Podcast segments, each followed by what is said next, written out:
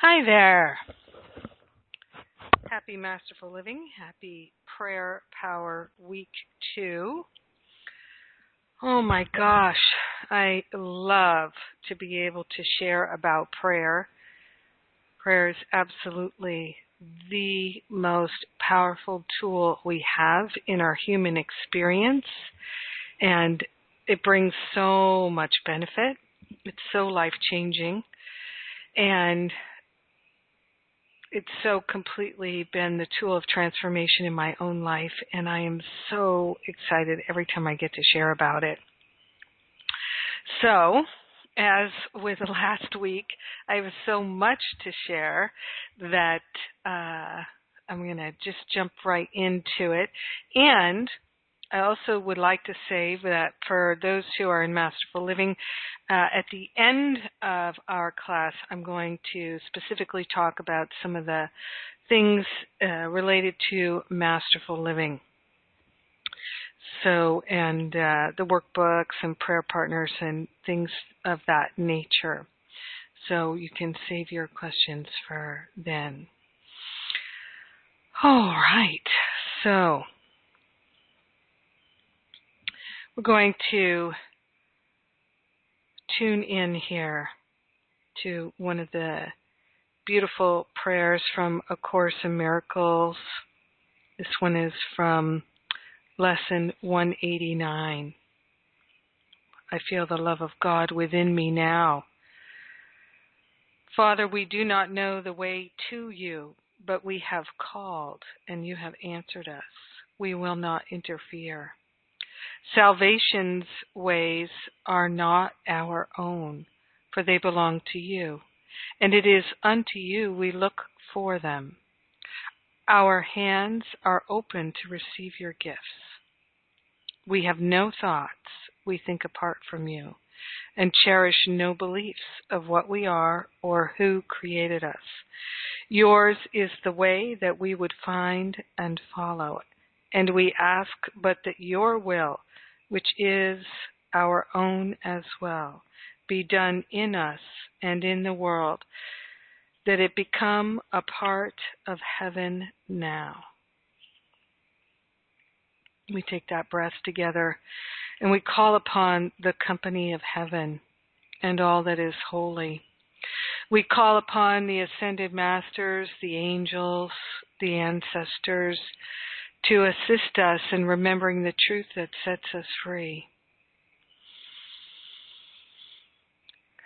We begin with gratitude, so grateful and so thankful that God is, so grateful and so thankful that love is all that there is, that love is the beginning, the middle, and the end, and that we are born of this infinite love intelligence. It is every aspect of our being and our awareness, and we're willing to remember this and to see that this is true for our brothers and sisters as well. So we're partnering up with the higher Holy Spirit self to remember our true identity is that we already are the perfect givers and receivers of love. This is the truth that sets us free. So we're willing to surrender, to make a holy offering of all belief in lack and limitation, all false identification falling away because we surrender it. We're no longer interested in propping up a false identity. We're interested in knowing our true identity. Free, whole, harmonious, abundant, and prosperous, creative, beautiful. Wisdom is flowing in our awareness. Healing is happening now. We surrender all resistance and all reluctance. So grateful and so thankful to open our hearts and minds to the truth so grateful and so thankful to share the benefits with everyone because we're one with them. In grace and gratitude, we allow our healing. We allow it to be, and so it is. Amen. Amen. Amen.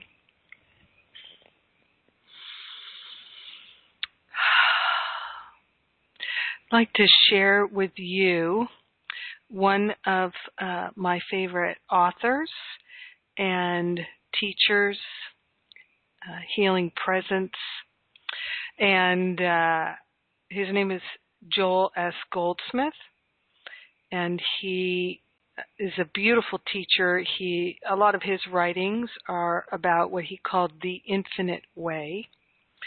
And he began his spiritual career as a Christian scientist and a Christian science practitioner.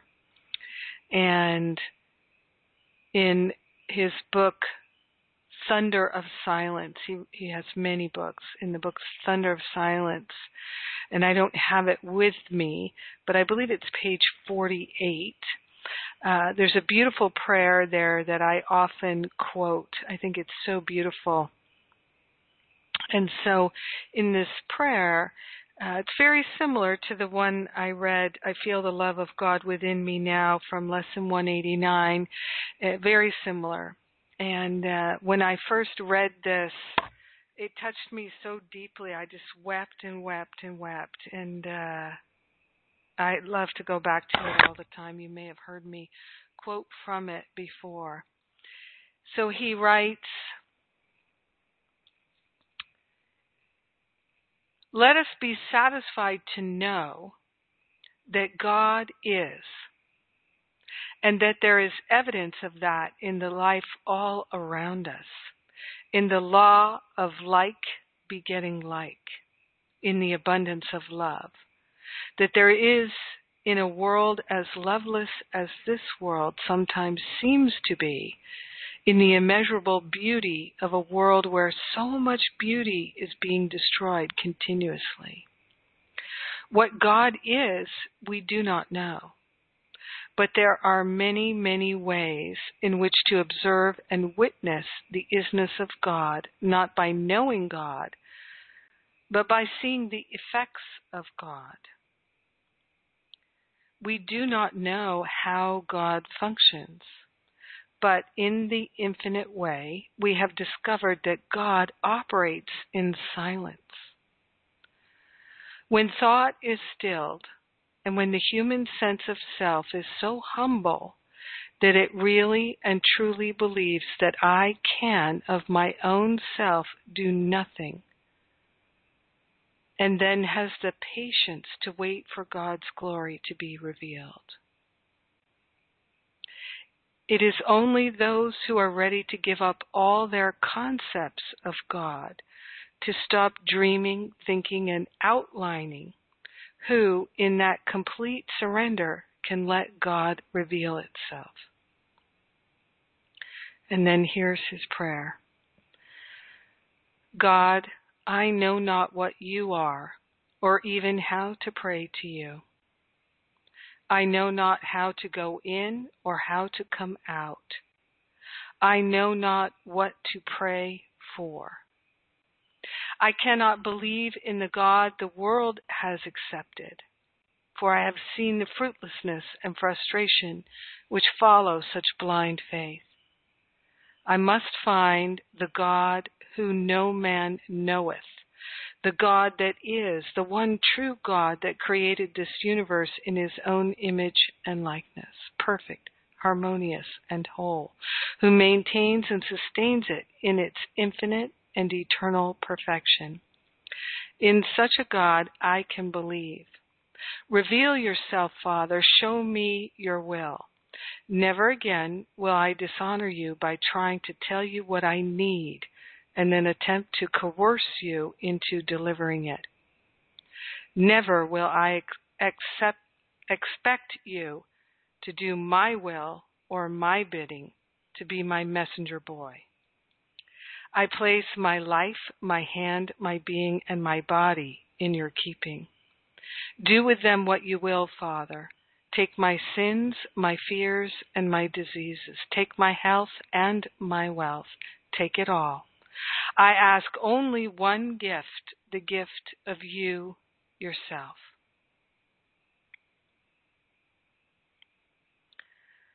Let's take a prayer, prayerful breath right now together.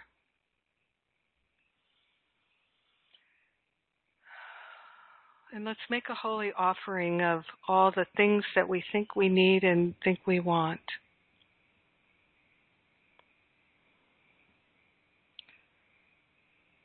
All the ways that we have tried to coerce God to do our bidding and be our messenger boy. That we've tried to make God into a catalog that we could order from.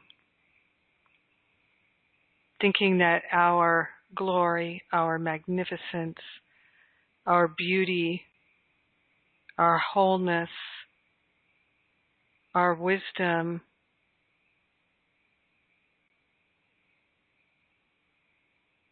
any aspect of ourselves somehow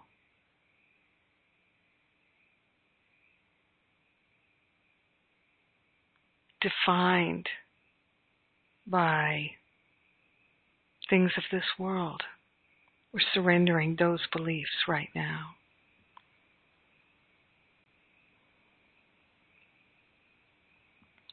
We're opening our mind to true humility.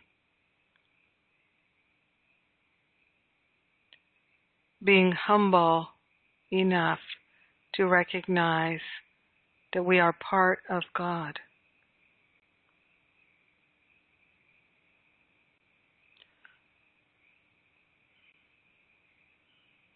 And that the mind of God is something we're participating in, that we're part of.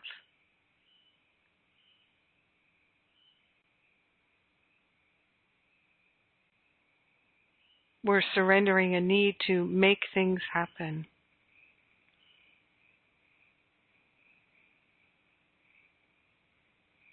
We're surrendering all needing and wanting born of lack, thinking. Surrendering resentments and regrets and jealousy and blame and shame, all forms of unworthiness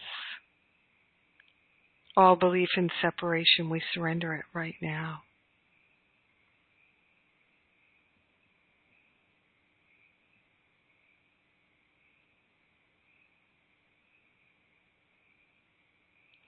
We're here only to be truly helpful and to represent Him who sent us. We're emanations of infinite love. And we declare our willingness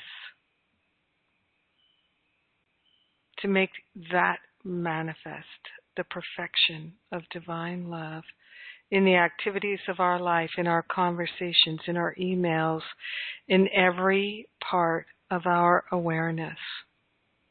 We're surrendering all blocks to love, to remember the truth, which is that we are already free we are already pure.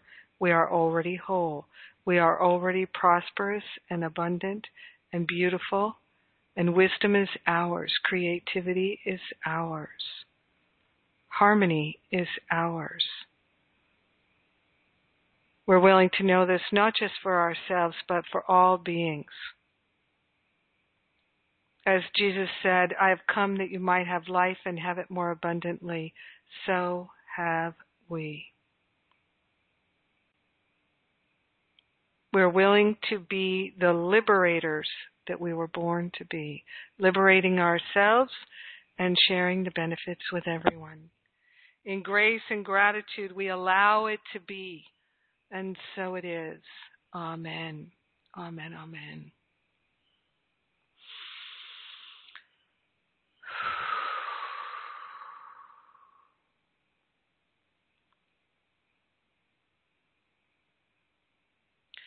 The peace of God is shining in me now. Let all things shine upon me in that peace, and let me bless them with the light in me. Lesson 188. The peace of God is shining in me now. Joel Goldsmith has a beautiful book called The Art of Spiritual Healing, and in there he talks about his realization that thought acts like a thing in our life. It can act according to its nature and only to its nature. So, as we were talking about last week, if you plant a lemon seed, you will get a lemon tree. If you plant a thought of lack, you will have an experience of lack. You will feel lack according to your thinking. In the fear and conflict section in chapter 2 of A Course in Miracles, it says in the final paragraph there, paragraph 9, my page 31, it says, it is hard to recognize that thought and belief combine into a power surge that can literally move mountains. It appears at first glance that to believe such power about yourself is arrogant, but that is not the real reason you do not believe it. You prefer to believe that your thoughts cannot exert real influence because you are actually afraid of them. You're afraid of your thoughts and their influence.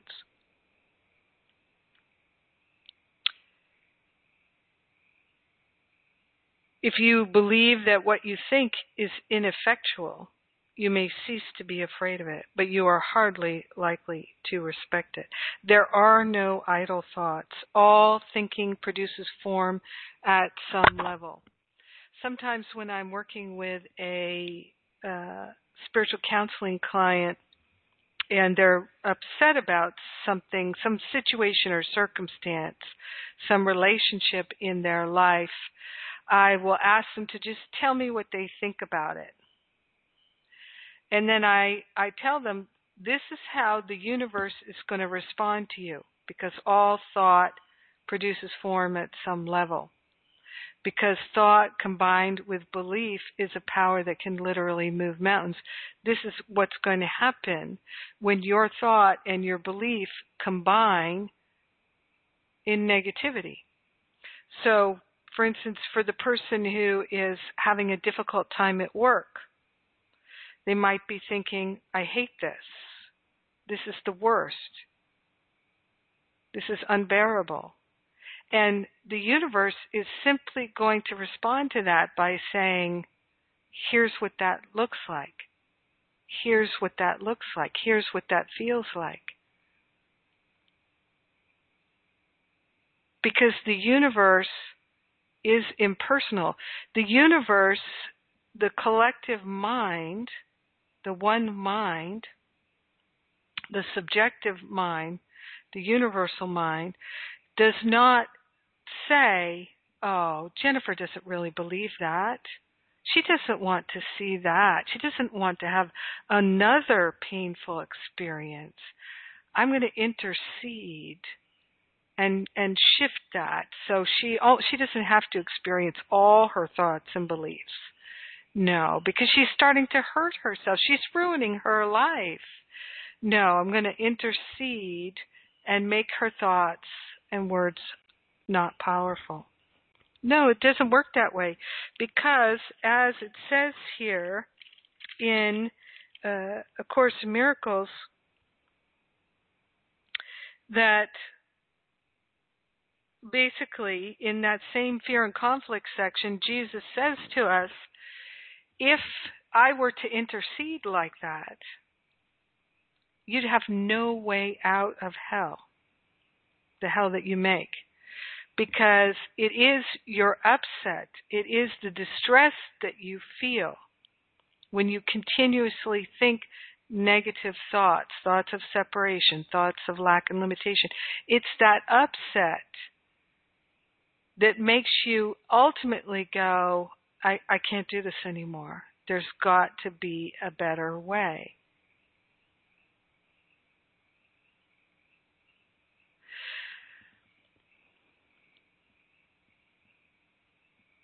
So, the invitation in this prayer power class is to begin to be willing to recognize that the universe is always going to respond to your thoughts and your belief. And when your thoughts and your belief combine, it's incredibly powerful. Now, for most people, most of the time, their thoughts and their beliefs are in uh, consistent conflict. So this is why the section is called fear and conflict. So when you're feeling upset and distress, it's you're feeling conflict. It's because what you say you would like and what you're actually energizing with your thoughts and your beliefs are two different things. And so therein lies the conflict. The conflict is within you. So if you're seeing lots of external conflict, if you're feeling lots of internal conflict, the fundamental conflict is between what you say you would like and what you're choosing. If you say you'd like the peace of God, but what you're choosing is thoughts of lack and attack, then you're in a fundamental conflict within. And it's going to be showing up as your experience. I lived in this for so long without understanding it. I studied spiritual teachings for so long without understanding this. And what flipped everything for me was I became really willing to take responsibility for my experiences. And so this is why we look at that section in on responsibility, page 448 in the responsibility for sight in A Course in Miracles. I am responsible for what I see. I choose the feelings I experience. And I decide upon the goal I would achieve. And everything that seems to happen to me, I ask for and receive as I have asked. Now, to the untrained mind, that seems crazy. Well, I didn't ask for my house to burn down. I didn't ask for uh, to to not be able to pay my mortgage. I didn't ask for this misery. So the untrained mind is the victim mind. Life is happening to me. But as soon as we start to move into a prayerful life, we start to experience things differently. We start to experience pr- miracles. Remember, prayer is the medium of miracles. This is what A Course in Miracles says. So we start to recognize that all of our thoughts, in in a very real sense, are seeds being planted in the divine mind. The more we believe them, the more we're planting them in fertilizer, watering them, and giving them sunlight. It's extremely important for us to recognize this. And so, one of the tools that I give you to help you recognize this is the invitation to do a divine experiment divine experiment. So in your workbook, there's a section on divine experiment. It's uh, page 277. Uh, actually, there's, uh, sorry, not 277. Um, it's on page 274. And there's uh where's the thing?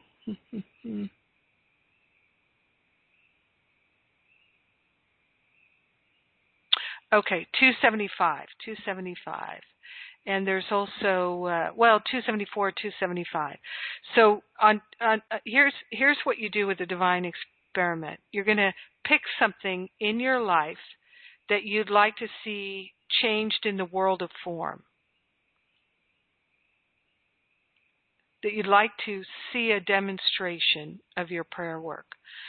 So in the workbook, I invite you to write down how do you feel about the current situation? How do you feel about this circumstance now? And um, is there anybody who is in the class now that has something that they would like to see changed?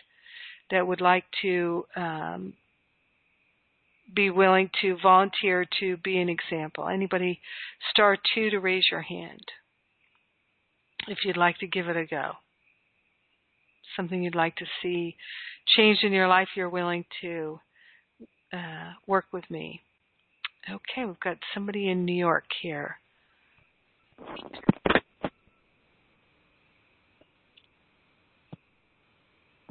Hey there. Hello. Hi, Jennifer. Who's that? This is Kiteline. Oh, hey, Kiteline. All right, so good for you for being brave. you must really like to experience a miracle. I do want to experience a miracle. Good for you. Good for you. You know, and one of the things I'd like to say to everyone, one of, when I was learning how to pray, uh, and started taking classes in prayer and having prayer partners, one of the things I learned is that the person who is praying has the most powerful benefit of the prayer because you're the one that's most vibrating with it and most embodying it, embracing it. It's your mind that is shifting the one mind about that thing. So I learned, oh, the person who prays gets the maximum benefit. And so once I realized that, whenever they said, Who would like to pray? my hand would just shoot right up. I will. I will. And even though I felt nervous about praying and I thought, oh, everybody else's prayers are so more beautiful than mine and I stumble over my words and my words aren't very poetic. You know, for years I had a prayer partner who would say these most beautiful poetic prayers about butterflies and sunsets and all just fantastic prayers. But none of that matters. What matters is uh, is your heart willing. And so I encourage you whenever there's an opportunity to pray, put your hand up. I'll go. I'll go. I'm willing. So good for you, Kiteline. Okay. So I'm going to ask you to be brief, to be succinct. So, in just a sentence or so, what's the current situation that you'd like to change? I'd like to change the way I um actually I'd like to I'd like to be more receptive to love. Okay. All right. And is there an actual circumstance or situation where you feel that lack of love is in your face? Not in my face, but I've had a previous experience where I feel like I um, am holding back, that I'm I'm put up some blocks. Okay. All right. So in the current situation, as it is, you you're feeling blocks to love. Yeah, I think I am blocking myself to love. Okay, good. So, is there a limited belief, a thought, uh, a negative affirmation that you hear playing in your mind a lot about it? I.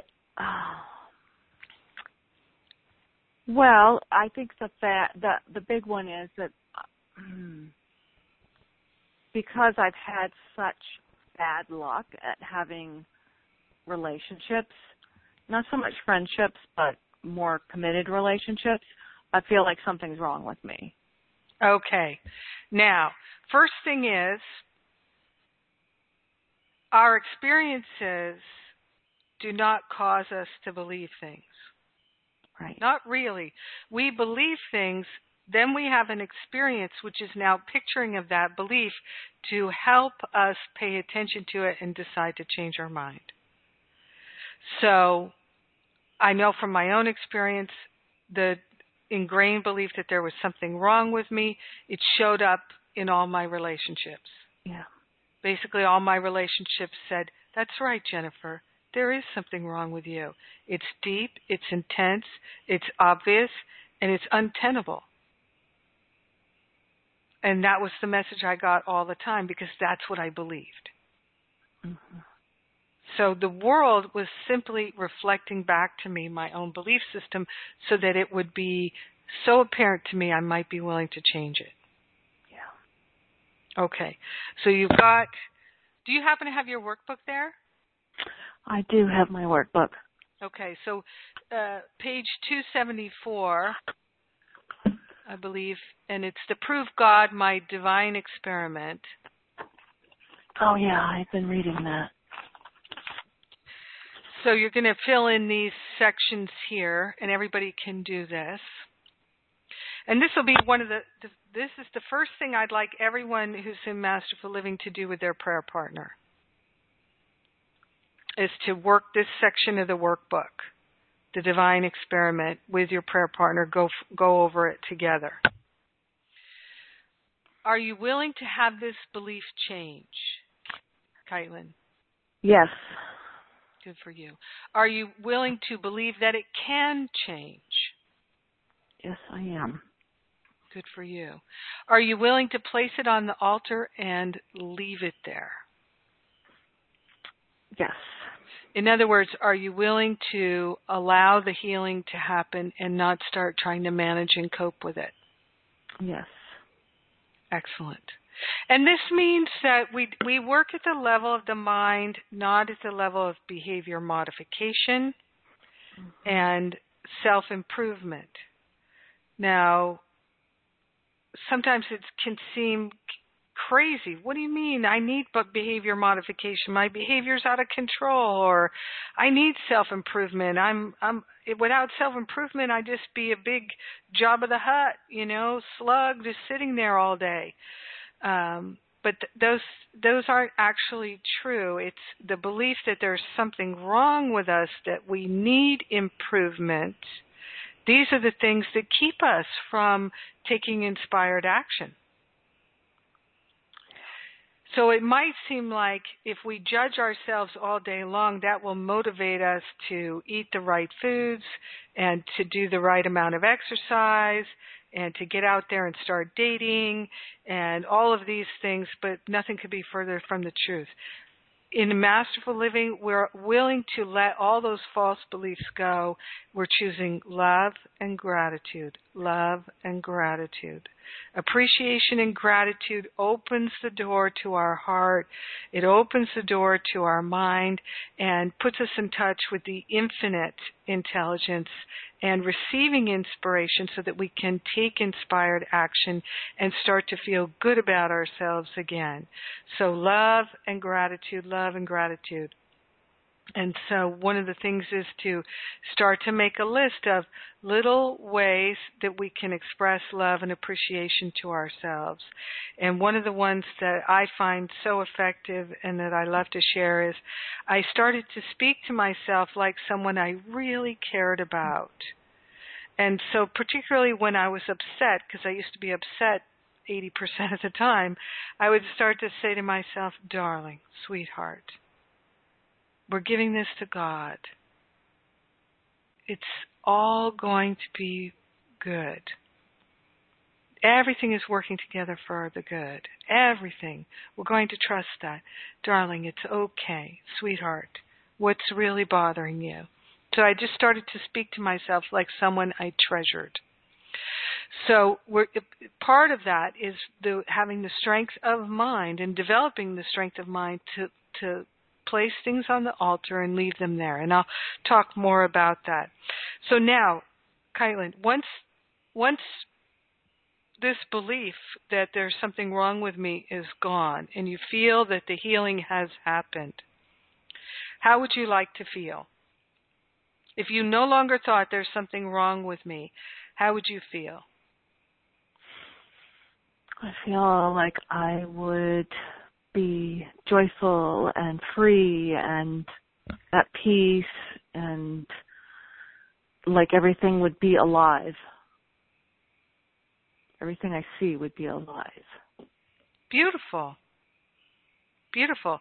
Yes, because when you no longer are suppressing your happiness, when because you know it takes tremendous effort to feel depressed. You have to really be suppressing your God self in order to feel depressed, frightened, worried, afraid, upset, hurt. And so that feeling of joy and freedom and wholeness and harmony feelings of wonder and excitement, anticipation, feelings of peace. All of this is what's revealed when we surrender the thought, something's wrong with me. We allow ourselves to recognize our God self. Yeah. Mhm. So we can Try all the other stuff and it doesn't work. That's right. So here's what you do in the divine experiment. It's all in the workbook. For 21 days, make the commitment to pray to know the highest and best in this situation. And I have a simple prayer there in the workbook.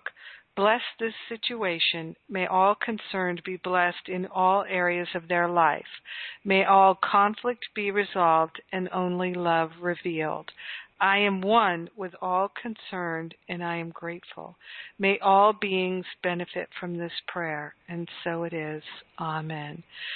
So, last week I was teaching the GODS Prayer, the four stage prayer of gratitude, offering, declaration, and share. And so you can pray that way. It's perfect. Uh, for some people, this little blessing uh, works great. It depends. So, because you're not talking about a situation involving other people, um, you're really working with yourself, which is fine. You can do a divine experiment with anything. And so uh, you could rewrite this little blessing or just say a prayer each day using the GODS Prayer. Mm-hmm. And uh, as I say in here, when you decide to prove spiritual principle in your life, then you realize it works every time. And you also realize that there's not one excuse worth investing in ever again. So this is one of the most powerful things that people do in masterful living is they start to do these divine experiments and they start to prove God and they get very excited because they realize oh my God, it's true. Thought and belief combine into a power that can literally move mountains, including a mountain of my attack thoughts. Yeah. Yeah. So this is the invitation to everyone. The prayer partner assignments have been given. Uh, I also would like to say if anybody who, uh, if if you in the prayer partner uh, assignments, um, oh, actually, you know what I'm going to do here is just say, uh, uh, um, how does that feel to you? Oh, this feels good. Yeah. I so, mean, I'm, I I want to I want to do this.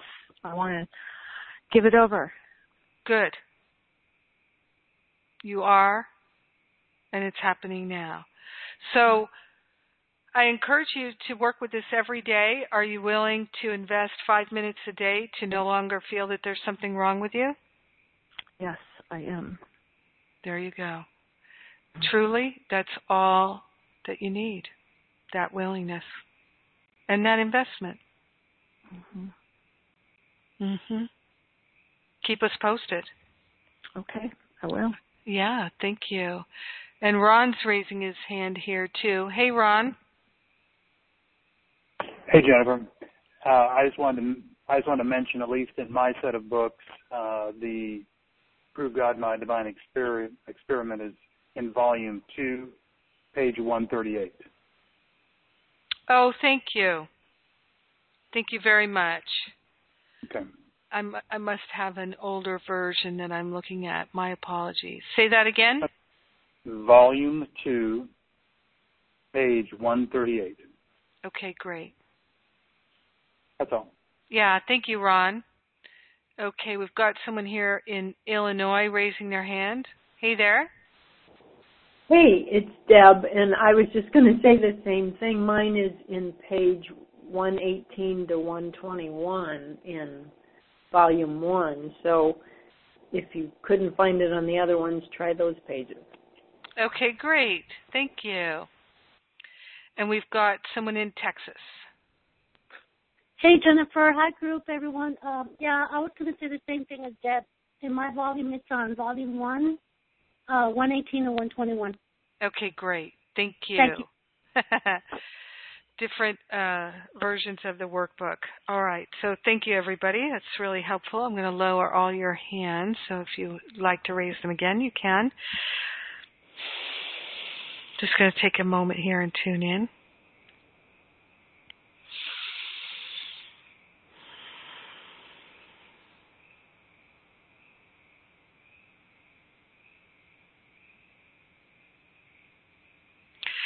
One of my goals for us in this class is for us to, to really begin to recognize that our human experience is about our having an experience of learning that our thought, our word is powerful. And so prayer is very powerful. We're joining with a high intention aspiration with our higher Holy Spirit self, with the Holy Spirit to know the truth that sets us free. And whenever we're thinking, especially when we really believe it, throughout our day, at any moment, it still is very powerful. Because this is how this world comes into manifestation through thought. Everything that we see in the world of form, everything that we experience in the world of form, began with a thought. So I'm inviting everyone, as you know, to read the book Zero Limits and uh, there's some beautiful teaching in there about that. So you'll get that when you read Zero Limits, and we'll talk about that next month. What we're moving towards, what we aspire to in our Masterful Living class, uh, is to live in this prayer without ceasing, that we're always in tune with the infinite, that we're always following divine guidance and living from inspired action so that we're literally releasing the ego identification and remembering that our true identity is in God, in the oneness, in the wholeness. So this is what we're going for. Truly, prayer has been my greatest tool in this healing of my mind. In fact, prayer is the most t- powerful technology that I know of. Now, one of the places where people get tripped up about prayer is they think they know what the answered prayer looks like. Prayer is always answered. And you don't have to use words to make a powerful prayer because words are symbols. Course Miracle says words are symbols of symbols. So everything in this world is symbolic, and words are symbolic of things in this world, of symbols. Your prayer of the heart reverberates throughout the universe. It's known everywhere because there are no private thoughts. It seems like we can have private thoughts, but we can't. We can delude ourselves into believing that we don't perceive what we perceive. But in my experience of working with people one on one in a counseling situation, over and over and over again, people have come to me for counseling. They're upset about what someone else is doing or not doing, someone else's choices. People are upset about them. And when I invite them to close their eyes and place their hand on their heart and tune in, and I just ask them simply tune into that person who you feel is upsetting you so much by their choices. And tune into them and ask what's their motivation? What's going on with them?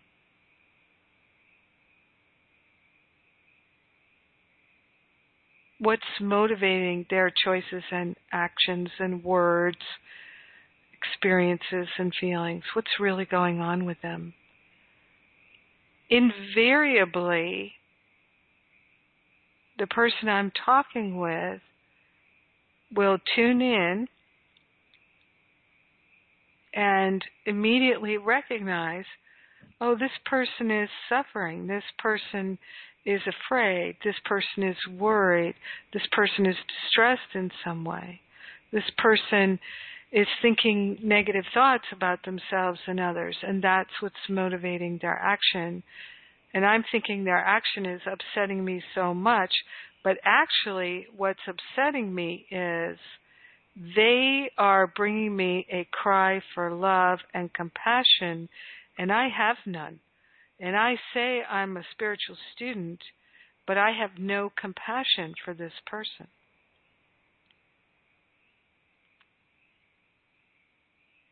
That's really what's upsetting me. Now, it may take a while to drill down to that awareness, and it definitely takes real willingness. But I've had that experience again and again and again and again with myself, as well as many, many, many counseling clients over the years. So, this is why I so deeply treasure the teaching in A Course in Miracles. I'm never upset for the reason I think. And that's why I always say I'm never upset for the reason I think. I'm upset because I'm giving myself permission to believe something that's not true when I know that believing something that's not true is going to cause me suffering. So every thought acts like a prayer. In that, all thought produces form at some level. Again, this is from the fear and conflict section in chapter 2 of the text of A Course in Miracles. All thought produces form at some level. There are no idle thoughts. Form is your experience, form is your emotions, form is the circumstances of your life. So if you don't like the circumstances, situations, and emotions that you're experiencing, change your mind. It's the fastest way. The divine experiment that I'm talking about here is the beginning of training your mind to take responsibility and to recognize that your thoughts produce form and that you can change you can literally change the world of form by changing your thoughts about it. And this is one of the most powerful things that happens for many people over the course of the year in Masterful Living. At the end of the year, people tell me, I proved God again and again by doing divine after divine experiment after divine experiment. And I kept proving it every time, having a greater realization that my thoughts were generating my experience and my feelings about my experience. So it takes great willingness and it takes great courage to be able to do this work. And that's why we do it with community. And let me just say, those community calls are beautiful. They're so beautiful. I'm so grateful for the level of authenticity and transparency and sharing in in your community calls already. They're just so spectacular. Thank you. Um, uh, Deborah's raising her hand here again. Let's see. Hey there. Hi. Uh, this is huge for me, except I don't know quite what to do with it. So, uh, when you were talking about, you know, being upset with the person, I had a flash of a situation and that actually went back to another situation, and uh, I realized this person was controlling and they're controlling because they're so fearful. And and I have studied course a little bit. And so I understand that call for love but I've never gotten that piece that I'm upset because I don't have any love to give her. Mhm. So then what do you do with that? What do you what do I do with that? Or how do I work with that? Or because I do feel like I have a lot of love, but I have recently just said to her, I'm done. I'm done. Because I asked her, did she even want a relationship with me? And she shrugged her shoulders, and I just, it was like a way, I mean, I surrendered after that and said, I'm done. If you decide you want a relationship, let me know because I want one and I love you, but I can't do it by myself. And but then from there on out, what do you do with that? Or you know, how do I develop more love in myself? Or you know, how do you work with that? Yeah. Oh, you're so asking the right questions. So, here's how you work with it. And first of all, working with it in prayer. So the first thing that we're doing is we're we're making an offering and we're surrendering. So we're offering even that which we think we want, we're surrendering it giving it over. We're we're giving up the attachment to what we think we want, and we're also giving up any negative thoughts that we have, making an offering of them, the blocks to love. So first, let me just say this, Deborah. In the one mind, in the one life, the one power and the one presence of God that we're all part of our beingness is eternal and infinite. It seems as though we're a body and our life is finite, but it, that's not true. That's part mm-hmm. of the illusion that we're working with. In truth, we are infinite and eternal. Mm-hmm. So, if we're infinite and eternal, so are our relationships. If we're one with everyone and we're eternal, how can we ever be done with a relationship? It's not even possible. But we can mm-hmm. say, I'm done with you in this lifetime. But when we do that, is that the most loving stance? No, right. And I get that. Right. However, yeah. it's important to honor your feelings. So in truth, are you done with love? Well, I definitely can't find my heart in much lately. And that's okay. so opposite of how I used to feel that I mean, you know, if you can't find your heart, if you can't feel, yeah, I, would call that done. I mean, I don't think we're ever done with that either, but I'm certainly blocked with it. Yeah, so your mind is feeling closed. And it's showing up as your experience.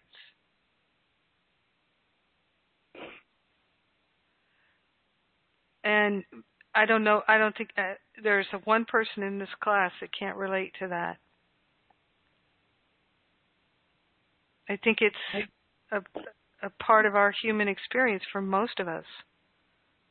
I I just have there has been so many losses and transitions and mm-hmm. grieving that it's just been so painful that I I think I had to shut off my feelings because I'm usually such a an emotional person, you know, mm-hmm. too much almost, but sometimes. But now it's like nothing, and I don't know what to do with that either. yeah.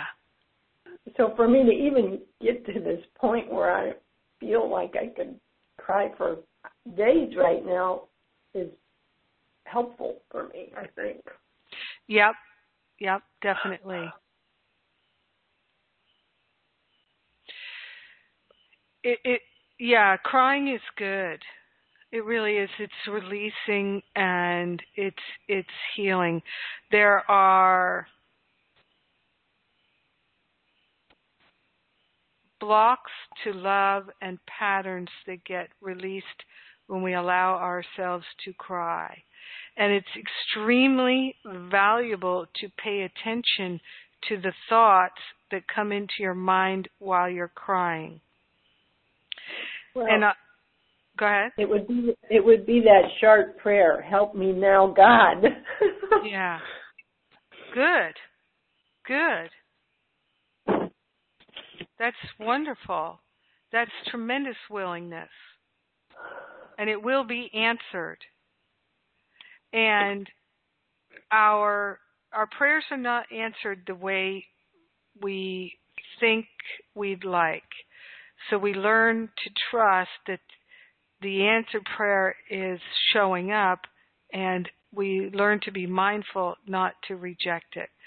So you are, what I'm hearing you say is you would like to have your heart open to love, to be loving and compassionate fully, not just more loving and more compassionate, but to be your true loving, compassionate, joyful, fun loving, happy self. Yes. To feel I mean, I've free. Actually, I've actually been saying I, I can't find my heart. I can't feel my heart. I can't feel anything anymore. Okay, so when you start to have that thought, I'm going to invite you to shift it right away. Yeah. Okay. So when you when you hear yourself say, "I can't find my heart," shift it into you might say in in this moment that's how it feels and i'm willing to find my heart and live from my heart fully and completely in each and every moment. I'm willing to live a heart centered life. Start right. to make affirmations of willingness because uh, it's very common for people who are in this experience that you're having, which is such a common experience for spiritual students and all kinds of uh, people. Uh, it's it is to make negative affirmations. I can't feel love. I can't feel joy. There is no joy. I don't feel joy. And making those affirmations again and again and again. And so when you hear those in your mind, take the, the lessons from this prayer power class and flip it and say, right. I'm willing, I'm willing, I'm willing, I'm willing. And if you're feeling irritated or upset or even deadened and depressed and and down about it, take the energy of that and use it to make powerful affirmations of willingness. So in my experience, there have been times when I have felt very frustrated or irritated, and I take that energy of the emotion. It's like energy in motion, emotion. Take that energy and use it in a powerful, positive affirmation. So you might be feeling afraid or angry or hurt or de- even depressed and to say or dead. You know you might feel dead. But to to find any kind of emotion that you can and put it into a positive affirmation. For instance like you're if somebody's feeling irritated start saying i love my life. I'm so grateful for the good in my life. Good is happening to me now. I'm so receptive to love. I've never been more receptive to love like that yeah, and really, because you get to express the emotion rather than keep it trapped in the physical body. And we only keep it trapped in the physical body as a way of saying, you do not deserve to feel free. You don't deserve to express your feelings. Your feelings are bad. Your emotions are bad. They're wrong. They're inappropriate. and so are you. These are all the kinds of thoughts and belief patterns that we have around expressing our emotions. But even if you do it kind of, you know, sometimes you have to do things silently. You know, you have to go into the the bathroom stall at work and silently, you know, do it, but you can still express it. You know, you can still mm get it out. Maybe you could take five minutes to go out to your car and sit in your car and do it in your car. You know, uh, this depends on where you are. But I know the powerful effect of it. It breaks the energy up and it, it helps you move from feeling powerless, stuck, and afraid into uh, open, receptive, available, empowered. So it's it's actually quite remarkable how quickly it works to shift the energy. And again, as with everything in these classes, I'm going to give you so many tools and things that you can use so that you you have a tool available to you in every moment so that you don't feel helpless anymore. So the the thought that I'm done with this relationship is a very common thought. I just want to ask people here. Uh, I'm going to ask, invite everyone who has ever had that thought. I'm done with this relationship. I am out of here. This is over. If you've ever had that thought, will you just press star two on your keypad and raise your hand? Oh, there they all come. Everybody's everybody's raising their hand. Yeah, everybody's raising their hand. Okay. All right, good. Okay. So all right, in truth not everybody raised their hand, but the vast majority of people raised their hands. So, you're in good company, Deborah. Very good company. And uh that's that's ego thinking at its finest because that's that's really separation. And of course it's deeply upsetting. It's very discouraging. When we go into that mindset of thinking we start to feel hopeless. And that's what i'm hearing you say. You've been feeling hopeless. Yeah. Yeah. I'm feeling more hopeful since i've been in this class because it's reconnecting me with my spirit again, or I don't even know how to word it, but uh, yes, in general. Yeah. So you started by saying that your friend, it, it, she seems to have a controlling personality. Right. Mhm. And um, and do you do you like feeling controlled by her? Well, it wasn't so much with me as uh with her kids, different things that I found out in the last year, and, and this is family, different things that I found out that she was doing, and so when I when you said that, and I pictured I pictured that incident, and I asked those questions. I mean, she was with her kids throwing down when they didn't put the cookbook back in the exact spot that she got it from. They got it from mm-hmm. when it was to cook the meal, she would take it out and throw it, slam it on the floor. It was like abuse, you know. It was yeah. abuse, yeah. like abuse. And so, were you judging her for that behavior?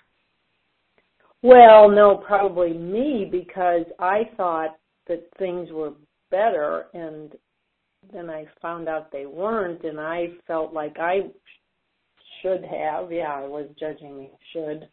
Mm-hmm. Uh, I I thought I had done enough work myself around that issue that I should have been able to help. Yeah, there you go. Yeah. So the judger always feels judged, is what I realized. The attacker always feels attacked, the judger always feels judged, and the lover always feels beloved. So in our class here, we're learning to be the lover and to feel beloved. So we're doing that by surrendering the judgments, the thoughts of lack and attack. And so what I've learned in relationship is the fastest path to healing is to turn the relationship over to the Holy Spirit and to ask the Holy Spirit to make it holy. And then what's going to happen, and we're going to go into this in depth in our relationship classes. What's going to happen is you're going to have opportunities to either love and be compassionate or to be judgmental and to think thoughts of lack and attack. And so you know when you've chosen the thoughts of lack, attack, and judgment because how you feel. You don't feel uplifted. You don't feel inspired. You don't feel free.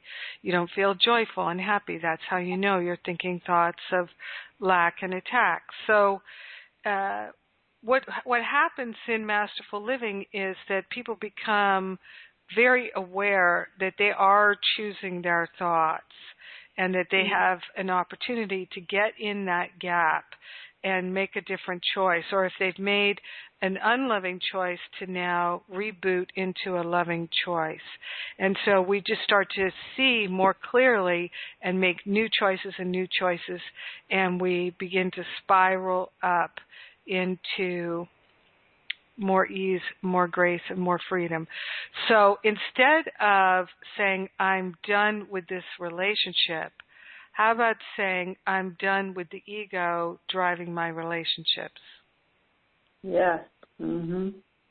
So if you hear, because you'll hear it again in your mind, I'm done with this relationship. I can't do this anymore.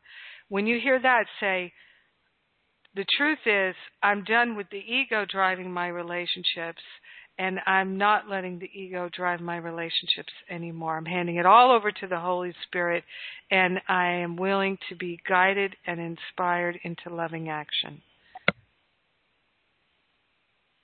Yeah, that's great. I love that. I just need the words to say to help shift yeah. it, and you just gave it to me. Yeah, yeah and and and the more you practice with those words remember the transcript you can find them in the transcript the more you do it and the more prayerful your life is the more healing you experience the easier it becomes to recognize all these wonderful opportunities to choose love. Hmm so thank you for that. That was really helpful for all of us. Thank you. Yeah. Yeah i know all right, I am going to go. We've got a bunch of comments here in the workbook. Um, and uh, uh, let's see. Yes, you can do a divine experiment around a health problem. Absolutely. Yes. In fact, the more you see a physical form to it, the more you help yourself prove God uh, when you shift something in form. Uh, yes, I can explain how to make an altar in your home. Uh, let me say briefly about an altar. Some people don't feel comfortable having an altar in their home. Some people get excited about it. So there's no right or wrong to it. Uh, I, I like to have an altar in every room or something that feels like an altar, even in the kitchen. And so you can do it with any number of things. A white candle, uh, oh, I always use a white candle. White candles are great.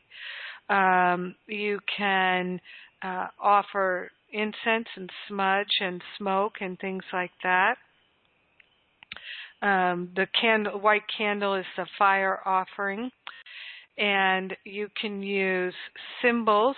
For me, one of the best symbols is a heart. Another of my favorite symbols is Kuan Yin, the goddess of compassion. and Mother Mary, who in a sense is the goddess of the Immaculate Heart. So Kuan Yin and Mother Mary, to me, I'm always got them with me. I aspire to uh, that immaculate heart, that compassionate heart. Uh, Kuan Yin is also the Bodhisattva, who is that one who has taken a vow not to um, to walk with all humanity until everyone is awakened. And I, I really love resonating with that uh, bodhisattva. And uh, so the question is what about if others are freaked out about you having an altar? Well, let's not energize the thought that anyone would be freaked out. So let's not prepare for it. That's my feeling. You can make an altar if you feel more comfortable about it. Um, you can put flowers, images of flowers, um, rainbows. Uh, no one else has to know it's an altar.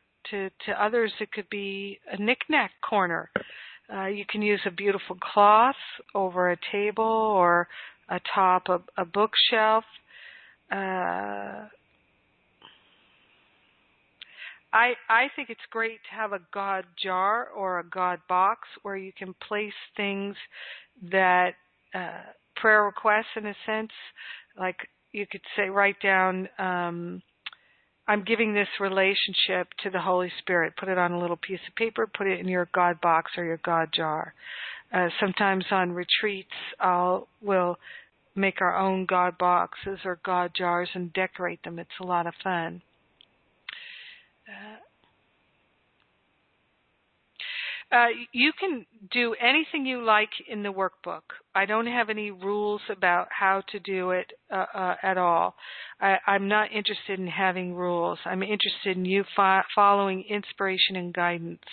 So I'm going to suggest things to do in the workbook, uh, workbooks as we go along, and I just will keep emphasizing that none of it is required because some people want to do it perfectly and they're being driven by the ego. Some people feel badly that they're not doing it uh, more better, to use poor English.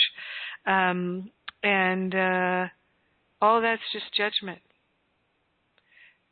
So the thing is to give yourself permission to move from inspiration, and that's really the goal here.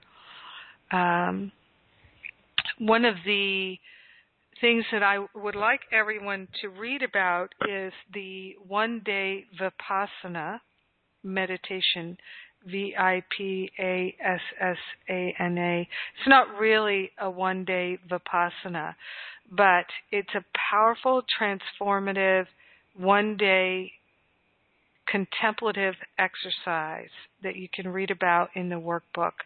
And I'm inviting you to make a plan to do it. Now, over the years, people have been in masterful living for years before they finally do their Vipassana day, their contemplation day. And they are afraid to do it, and they put it off and put it off and put it off.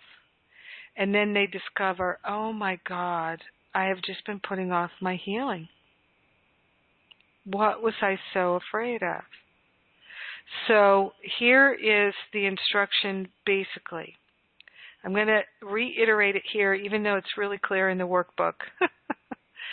um, you plan for a day to spend by yourself. You're investing in yourself and your healing. And during the day, you're not going to do anything. So you plan your food ahead of time. I know that some people have pets and animals that they need to take care of. So if it's at all possible to have somebody else take care of them, either you go somewhere else for the day or uh, someone comes and takes your pets, if possible, so that there's nothing that you need do that day. You can shower the night before so that you don't even need to shower that day.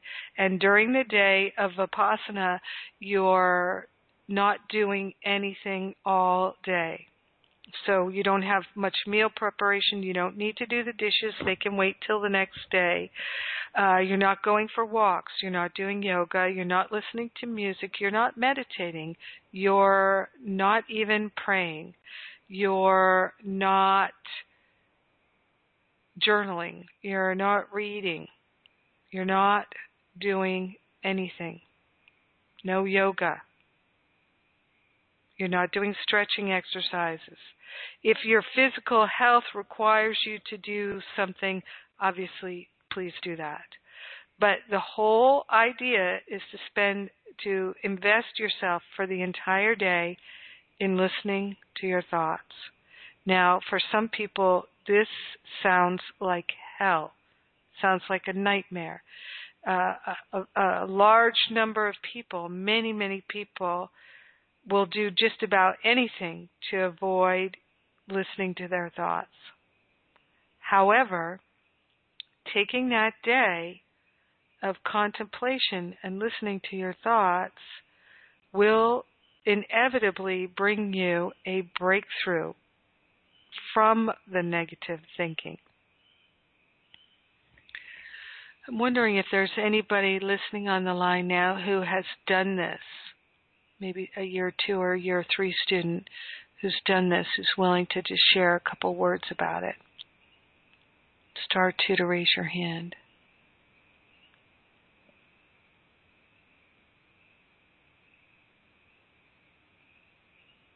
Okay, this is anonymous here. Hi, Jennifer. It's Mary. Hey, Mary. I did it uh, last year as a student, Masterful Living One. I spent probably three quarters of the day with the critical mind. And finally, you know, I just kept uh, um, standing up to my ego and telling my ego I don't have to listen to that. That's not the truth. And after the the last part of the day before I went to bed, I finally started to feeling feeling peaceful. But for me, it was it was a challenge to switch off the critical mind.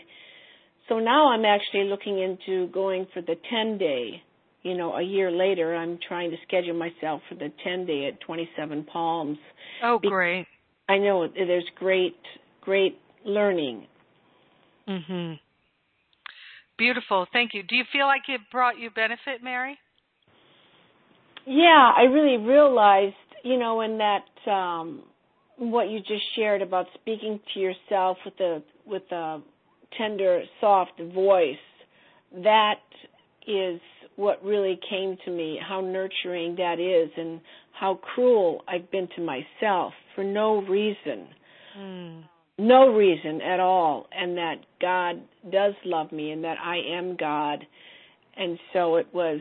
It was the, my ego. It, it felt like my ego was dismantling, but it just has such a strong grip on me that it was. um it was. It was not a comfortable process, but I realized the towards the end, the peace that I felt that that it that was definitely worth it.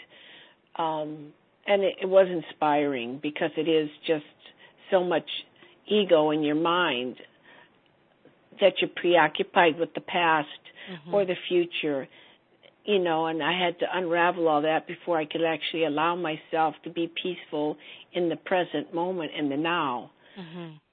so it was it was very beneficial. I, I was really quite surprised.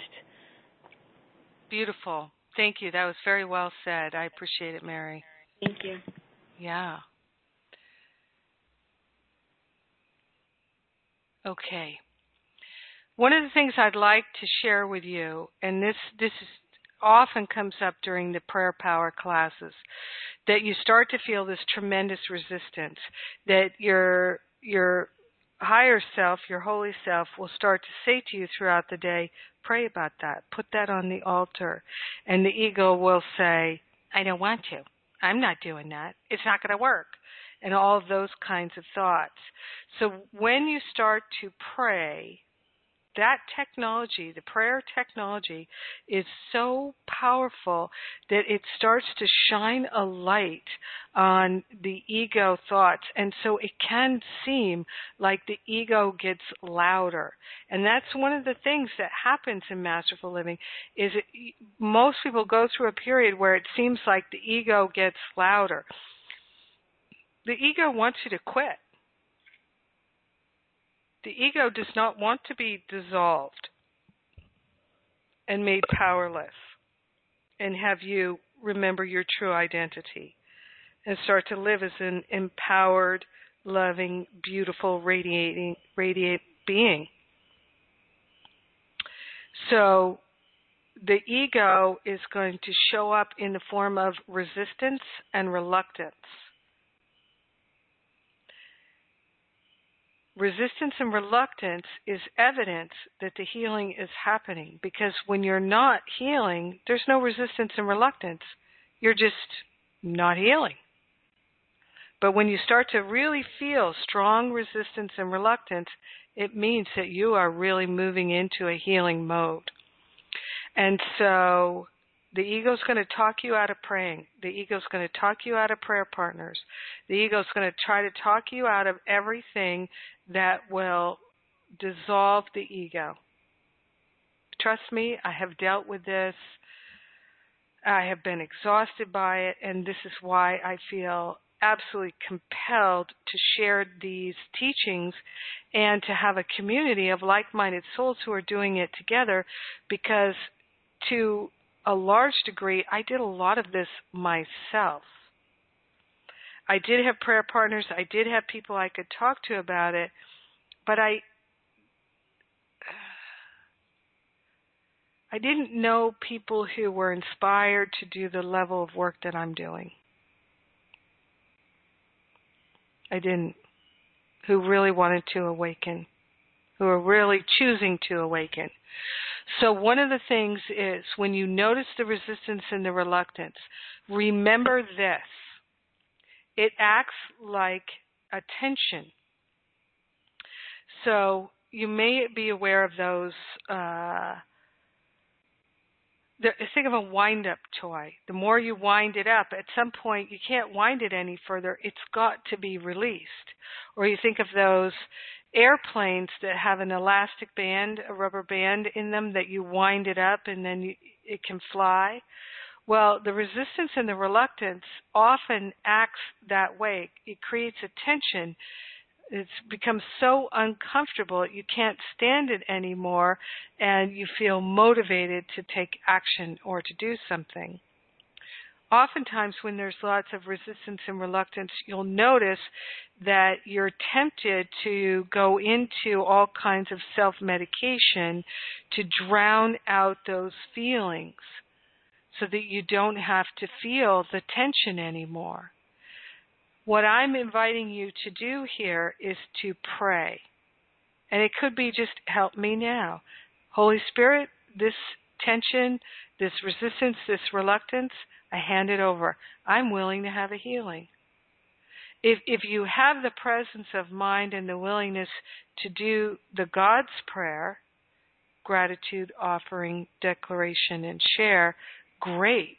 If you have the ability to call your prayer partner or to text your prayer partner or something or to put something in the Facebook group, I, am I'm feeling tremendous resistance right now, and I'm willing to let it go. Your prayers are appreciated. Any little thing, trust me, it's so, more powerful than you can even imagine. So the main thing I'd like you to to recognize about resistance and reluctance is the more intense it is, the bigger the breakthrough that is about to be yours if you're willing. If you are willing, you will have a big breakthrough. The stronger the resistance, the bigger the breakthrough that is imminent, that is available to you if you are willing to choose it. If you don't choose it now, it will represent itself to you. But why delay? We've delayed and delayed. We've found the most distracting coping mechanisms ever. We've all just become masters of delay. Enough. We're not interested in that anymore. Um,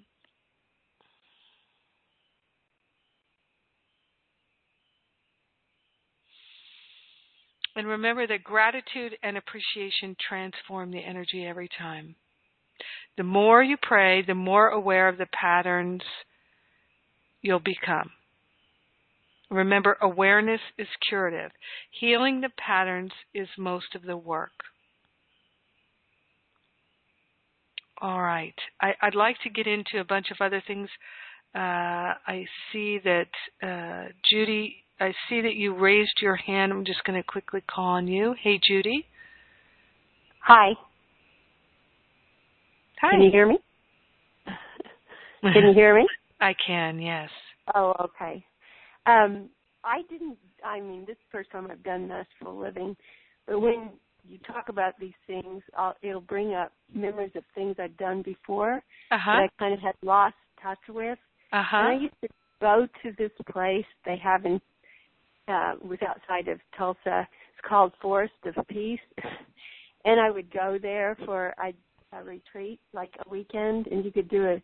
You just rent a cabin. You know, you didn't have to rent it. You went and stayed in this cabin. You could make a peace offering if you wanted. I mean, an offering. But I would go there for a weekend of just silence, or even talking with people, just time there by myself, staying there in a place where it was just totally isolated and I didn't have to do anything and it was it is it's an incredible experience and you get so in touch with um God and that um peace in yourself.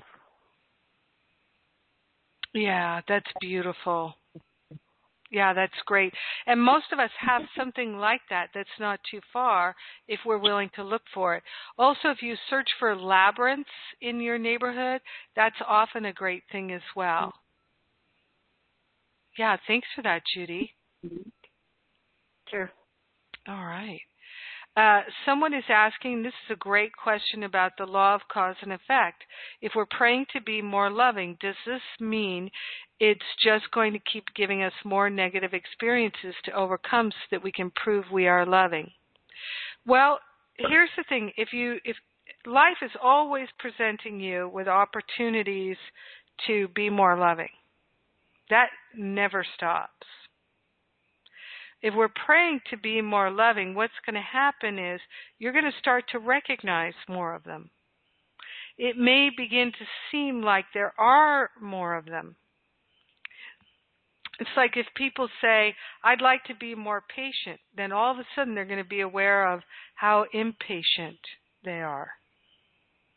And it may seem like they have more experiences that offer them the opportunity to practice patience but more likely it's just they're more aware of them now because of the prayer.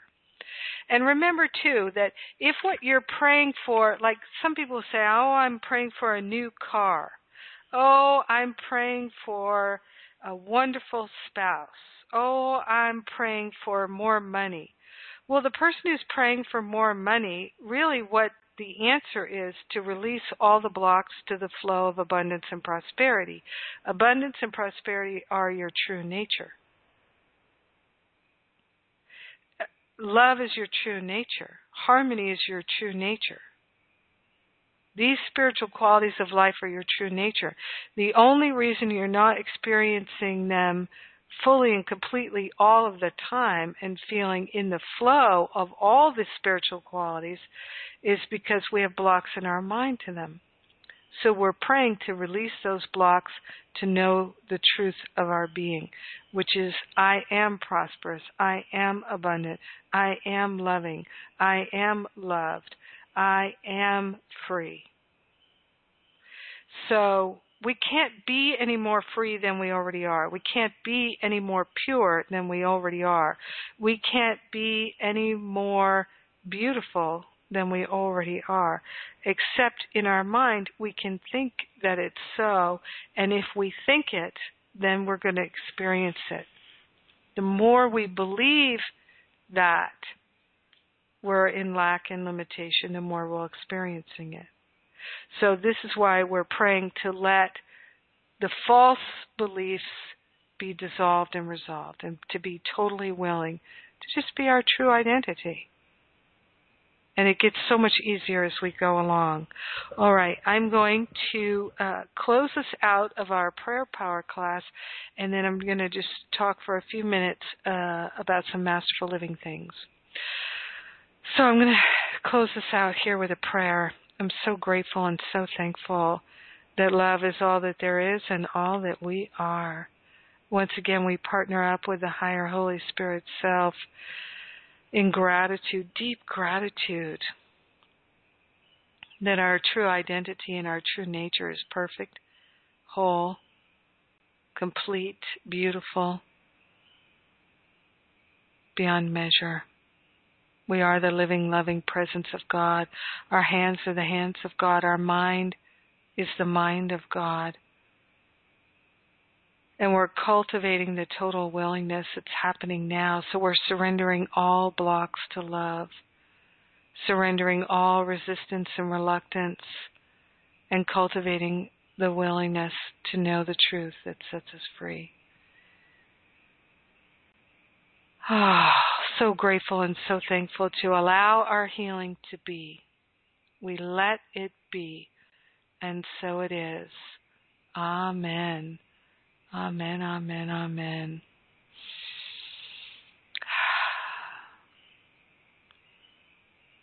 Beautiful. Kathy in Chicago says, It has happened to me. And Akash says, Hi, Jennifer. In the Song of Prayer, it says, God is the goal of all true prayer. And how I understand that is that we needn't concern ourselves with specifics. In our divine experiment in praying over specific situations, is it that you are teaching us to join with God and that the keys in the healing? That the keys in the healing, the key is in the healing? Mm, I'm not sure I understand that. However, I am going to be talking about the Song of Prayer uh, next week. So we don't need to concern ourselves with specifics. That's why I invite you in the divine experiment to look at how it feels and how, how it feels now and how you'd like to feel in the future. Focusing on that and being willing to change your mind about it. All right. Uh, now, first of all, I'd just like to see if anybody has any specific questions about the logistics of masterful living. Any specific questions? All right, in Texas. Hi, Jennifer. It's Grace again. Um, hey, Grace. I am wondering, are we supposed to, I mean, not supposed to, but did you ask us to read or to buy the audio CD for At Zero or Zero Limits? Zero Limits is what I'm suggesting everybody read, and, and I do love the audio book. Okay. I don't know how where I heard At Zero, so it's, uh, is I guess At Zero is just a continuation of Zero Limits? You know, I'm not familiar with that work, and the ones that I recommend are in the book recommendations on the website. So on the right hand side, if you uh, you'll see them listed there. Uh, you can click on book recommendations, and it goes takes you right to the Amazon bookstore where things are listed. You don't have to buy them, of course, from the Amazon bookstore, but at least you can see what they are exactly. Okay, thank you, Jennifer. You are welcome.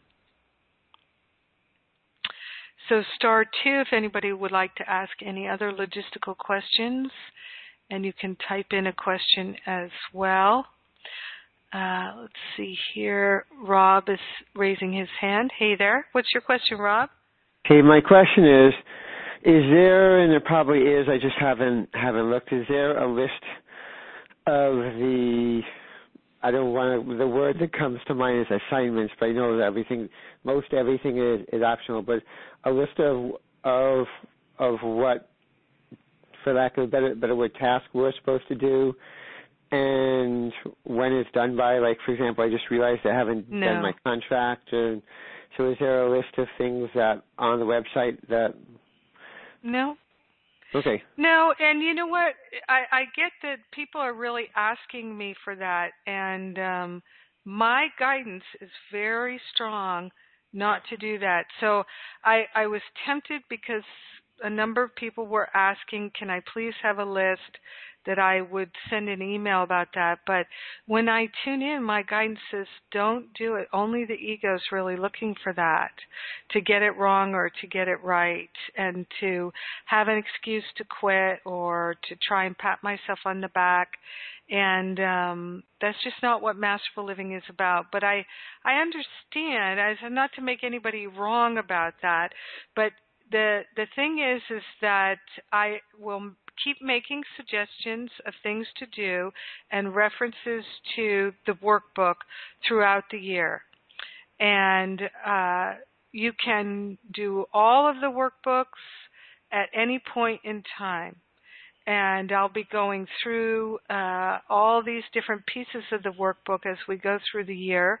One of the things that people can use if they like the worksheet. The worksheet is designed for and it's there's an explanation there in the workbook about how to work with the worksheet.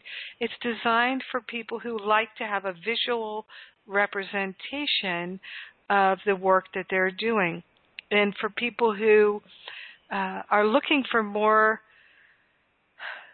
encouragement. Sometimes that worksheet is really helpful to them because you can put hearts or stars or whatever you like in the worksheet as you do the different things and you start to see it's like a, a a chart or a graph of how much you're investing and then you can look at your life and how much it's changing and see oh these weeks i invested very little and things were not so great that week.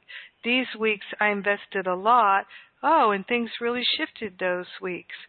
So it's for people who like to have visual representation.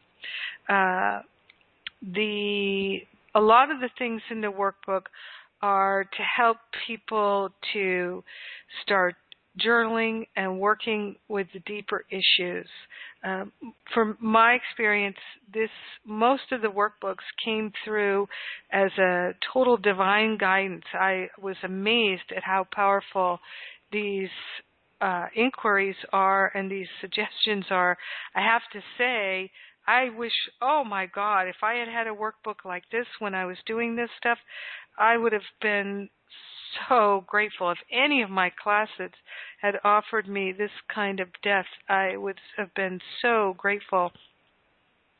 Uh, so I encourage you to be inspired and to work with it from a place of inspiration and uh, you can always pick up the workbook and find something to read, something to do uh, according to your willingness. But again, many people will, if you give them an opportunity to do something like write the contract, as as we talked about in the early weeks of the class in the New Year's intentions classes, uh, talking about um, writing your contract for the year, making a vision board. Those things are all totally optional. And some people, when they first make a contract, they will make such a list of goals and things to do that I can tell right away that within a couple of weeks they're going to collapse under the weight of it. They won't be able to do it.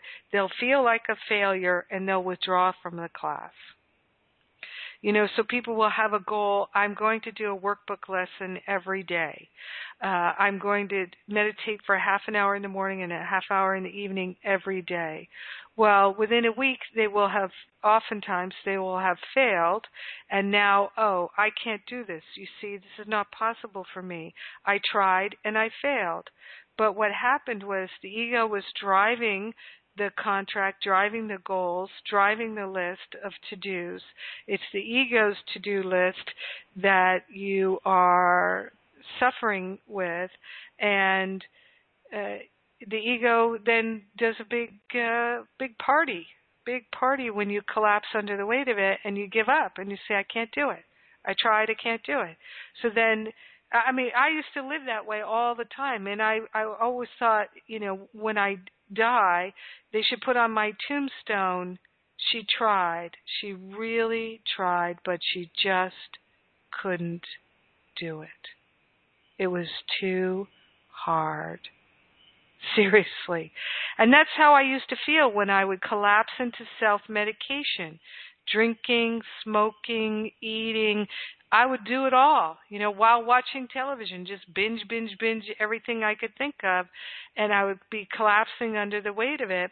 And I would just think, I just couldn't do it. I can't do it. I'm not good enough. I'm not willing enough. I don't have what it takes. Please tell them I tried. I just couldn't do it. And so I'm not interested in giving the ego any kind of fuel like that. I know it's frustrating to some people that I don't give you assignments, but that's not what this class is about. I'm giving you opportunities, expansion opportunities. Take them or don't take them, but the main thing is cultivate a prayerful life. Realize the power of your word. Do a divine experiment. Work with your prayer partner. Show up for yourself. Listen to the classes as best you can. If you fall a month behind, it doesn't matter to anyone but you. Your prayer partner will still talk with you. Everything is working together for your good. So that's a long answer, Rob. I hope I hope that's okay with you. Oh, actually, uh, it's fine. Um, and uh, can I make a suggestion about the workbook? Sure. Okay. Um, is that when I was looking through it briefly? Is this a suggestion for others? who are working with it? Uh, no, I will just send you an email. Okay. Okay, perfect. Great. Yeah. Thanks, Rob. Great. Oh, and uh, uh, Morris is on a call. Please, you know, call me. You are my prayer partner if there's okay. an issue. All right. Rob, I'm just going to mute you out on that because we're so far over time. Okay, so you've everybody who uh, has not uh, who has the option for a prayer partner, who's taken that option, not let me know that you don't wish a prayer partner. Um, everyone that has the workbooks uh, has been given a, a prayer partner, and um, if for any reason you won't be able to have a prayer partner, you think uh, let us know immediately. And if your prayer partner does not respond to you, within a week or so and you you try emailing them or calling them a couple of times and they don't respond to you, please let us know because sometimes people just don't get emails. They just don't get them. And uh, uh, I know that happens to me all the time. People just don't get my emails or I don't get theirs. So, and for those of you who haven't sent your contracts yet, it's never too late to send it and uh, just please put contract in the subject line. I know I have a bunch of emails over the weekend. I've been taking some downtime over the last week, uh, so I have a, a, bunch of emails to catch up on, and that is on my agenda for the next two days. And I, uh, I think that's all the questions. So I love you. Remember, you can post questions in the Facebook group too and have a great week. Mwah!